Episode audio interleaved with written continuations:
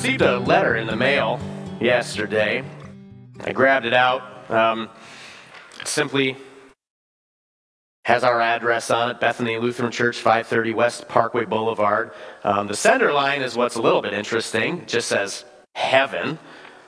I guess I'll read it to you today. I forgot to write a sermon, so we'll just go with this. Starts out actually with a, a Bible passage here Galatians 4, verses 4 to 7 says, But when the set time had fully come, God sent his Son, born of a woman, born under the law, to redeem those under the law, that we might receive adoption to sonship. Because you are his sons, God sent the Spirit of his Son into our hearts, the Spirit who calls out, Abba, Father. So you are no longer a slave, but God's child. And since you are his child, God has made you also an heir. And then it goes on Merry Christmas and a Happy New Year to all of you. You have no idea how happy I am that all of you have gathered together today, especially since some of you were probably up late ringing in the new year last night. I'm glad to see this fruit of your dedication to me and to my word. I always love to hear from you, of course. Your voices raised in joyful song is music to my ears, even if you aren't the best singer. And when your hearts speak sincere prayers, it gladdens my own heart. I'm even gladder, though, that you get to hear from me today, because I've been watching you. I've been observing your lives, and I've noticed a few things this past year that I'd like to talk with you about. Please listen closely, because I think these things are important. Plus, I'm God. I know some things. First, I know that you've gone through some rough patches over the past year, and I want you to know that I care. You're my brothers and sisters. How couldn't I care?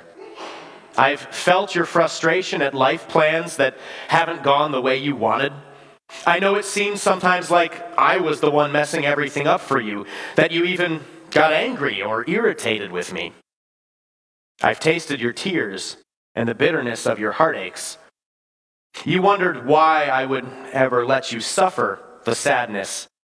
You doubted whether I knew what I was doing. A couple of times you even questioned whether I was real or good or powerful at all. I've even realized that some of your inner pain isn't about the things that have happened, but about things that you're afraid might happen.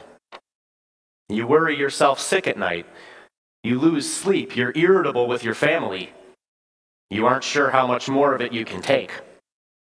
I've seen you. Remember my servant Paul? I'm sure you've read about him in the Bible. And he's the guy who wrote those verses from Galatians that you read a little bit ago. Well, he went through some pretty tough times too. In fact, one time he let his friends in the ancient city of Corinth know all about the hardships that he had faced.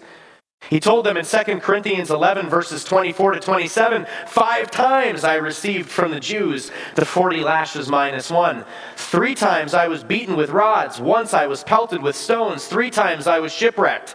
I spent a night and a day in the open sea. I have been constantly on the move.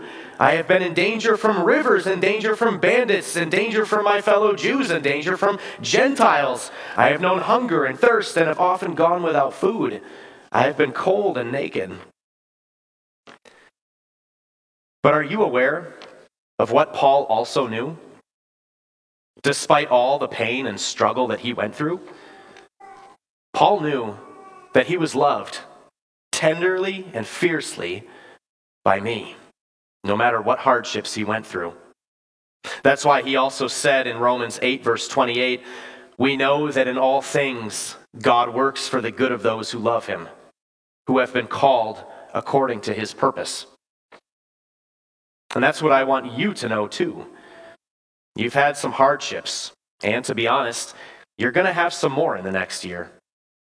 But that doesn't mean that I don't love you. I'm always on your side.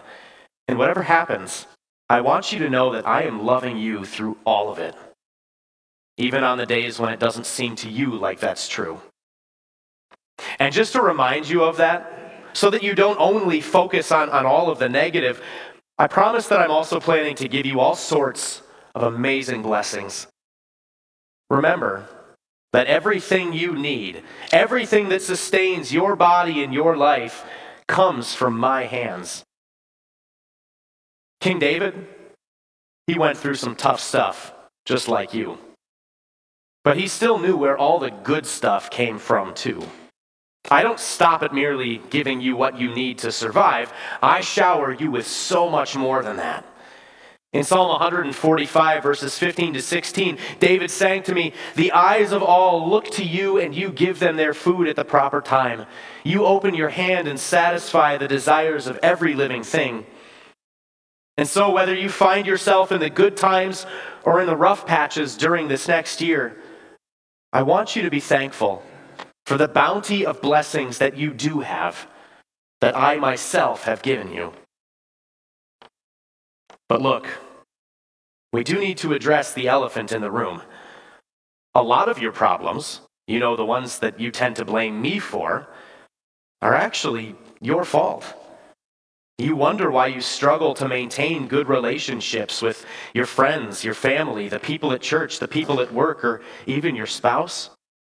Well, maybe it's because you always jump to the worst possible conclusions about people, or think that everybody is out to get you and trying to make your life miserable. Or maybe it's because you have no filter and never really consider the way that your words and actions affect other people. And why are you so worried all the time? That's right, I can even see things like worry. Nobody else can see your heart, but I can.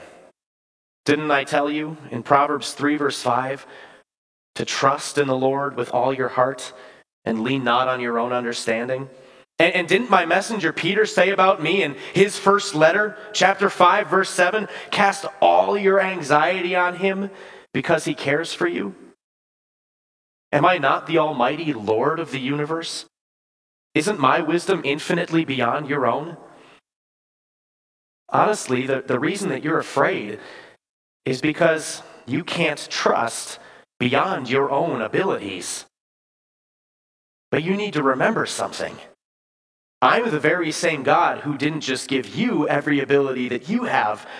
I also gave the sun its ability to shine until I say its shining days are done. I gave the mountains their ability to stand proud and tall and beautiful. I gave the horse its ability to run wild and free. And yet, instead of trusting in my abilities, you've decided to trust your own. It's no wonder then that you're so worried about your life so anxious about the year ahead of you. Honestly, I could go on and on. I could show you how your lust and discontent has caused problems in your marriage. I could show you how your greed has caused your unhappiness with your house, your TV, your car, and the rest of your very temporary stuff. I could show you how your pride has caused you to doubt the truth of my word and my Bible. I could show you how your love for yourself has caused you to love me so much less than I deserve. I could show you all that and so much more, but I won't. Not today. Besides, you know that I know the rest of your secret sins, the rest of the wicked thoughts and words and deeds that you have hidden in your heart. But I won't show you any more today because I also want you to know that I'm not out to get you. I don't bring all your sins to light in order to make you afraid. I just need you to be aware. You need to be conscious of the brutal fact that all on your own, you are filled from head to toe with every kind of sin imaginable. You need to be aware of it. Because otherwise, what I did at Christmas, being born of a woman, being born under the very law that I myself had written, it makes no sense at all if you aren't painfully aware of the fact that you need a ton of help, then the amazing help that I sent you won't matter. And I want it to matter. I want this to matter more than anything to you because Christmas does matter more to your life, to your eternal future than anything. I didn't become a frail, weak, helpless baby just so I could make the covers of cute magazines and star in Christmas pageants. No, I came to earth like a Navy SEAL from heaven on a life or death mission. And I mean life or death for you, because I was born to save you from the enemy. Because of your sin, you already belonged to Satan. you were already sentenced to death. And that meant that I had to leave the safety of heaven to go behind enemy lines to fight the bitter battles to conquer your unbeatable foes. But you know what? I was willing to do whatever it took to rescue you, to redeem you, because I love you more than anything. Listen to what I told my disciples in John 15, verse 13. Greater love has no one than this to lay down one's life for one's friends. And that's why I made the ultimate sacrifice. Because there is no greater love than mine for you. From the moment I was born at Christmas, my entire life was devoted to humankind, to you. In fact, from the moment I was conceived in Mary's womb, my entire existence was on a very specific trajectory. One that led through sorrow and rejection. One that led through love and obedience to my Father's will. One that led through trials and temptations. One that led me from my manger as an infant to my cross as a man. That is, after all, why I came. I told my disciples in Mark 10, verse 45, the Son of Man did not come to be served, but to serve, and to give his life as a ransom for many. I always knew that my life would, meet, would lead me to death. And for you, I happily walked that pain filled path. I would have given anything to have you back. That's why I did give up everything to have you back. By living and dying for you, I paid the penalty for your sin. I took God's justice, my own justice, upon myself, just as I promised would happen through my prophet Isaiah. I was pierced for your transgressions. I was crushed for your iniquities. The punishment that brought you peace was on me, and by my wounds you are healed. You all, like sheep, have gone astray. Each of you has turned to your own way, and the Lord has laid on me the iniquity of you all. For I bore the sin of many and made intercession for the transgressors. By living and dying for you, I didn't only cancel the punishment of your sin, though. I also deposited my goodness, my own righteous and holy life, into your account. You broke the law, but I kept it. Now my pure and holy record belongs to you. That's what I wrote to you by the pen of my servant Paul in Colossians 1, verse 22. But now he has reconciled you by Christ's physical body through death to present you holy in his sight, without blemish and free from accusation. Then, by rising back to life after living and dying for you, I made sure that you knew that I did have all the power that I claimed, even the ability to restore life to things that are dead. I rose so there would be no doubt left in your minds that your sins have been paid for, that you are indeed my brothers and sisters, the full heirs of my Almighty Father, that heaven belongs to you. That's why I told my dear friend Martha, I am the resurrection and the life. The one who believes in me will live, even though they die. And whoever lives by believing in me will never die. So, what's left for you now, other than to believe me and to rejoice with all your heart in this new year? To remember me in my little manger and upon my cross and standing alive outside my empty tomb and to shout your praise and your amens to the heaven to the heavens as you ponder everything that I have done for you. To leave my house this morning your hearts burning brightly within you, to enjoy with thanksgiving every good and perfect blessing that I have given you. For when the time had fully come, God sent his Son, born of a woman, born under the law, to redeem those under the law, that you might receive adoption to sonship. God is with you. I am with you today, tomorrow, and forever. Now may you always sing as the angels did above the skies of Bethlehem.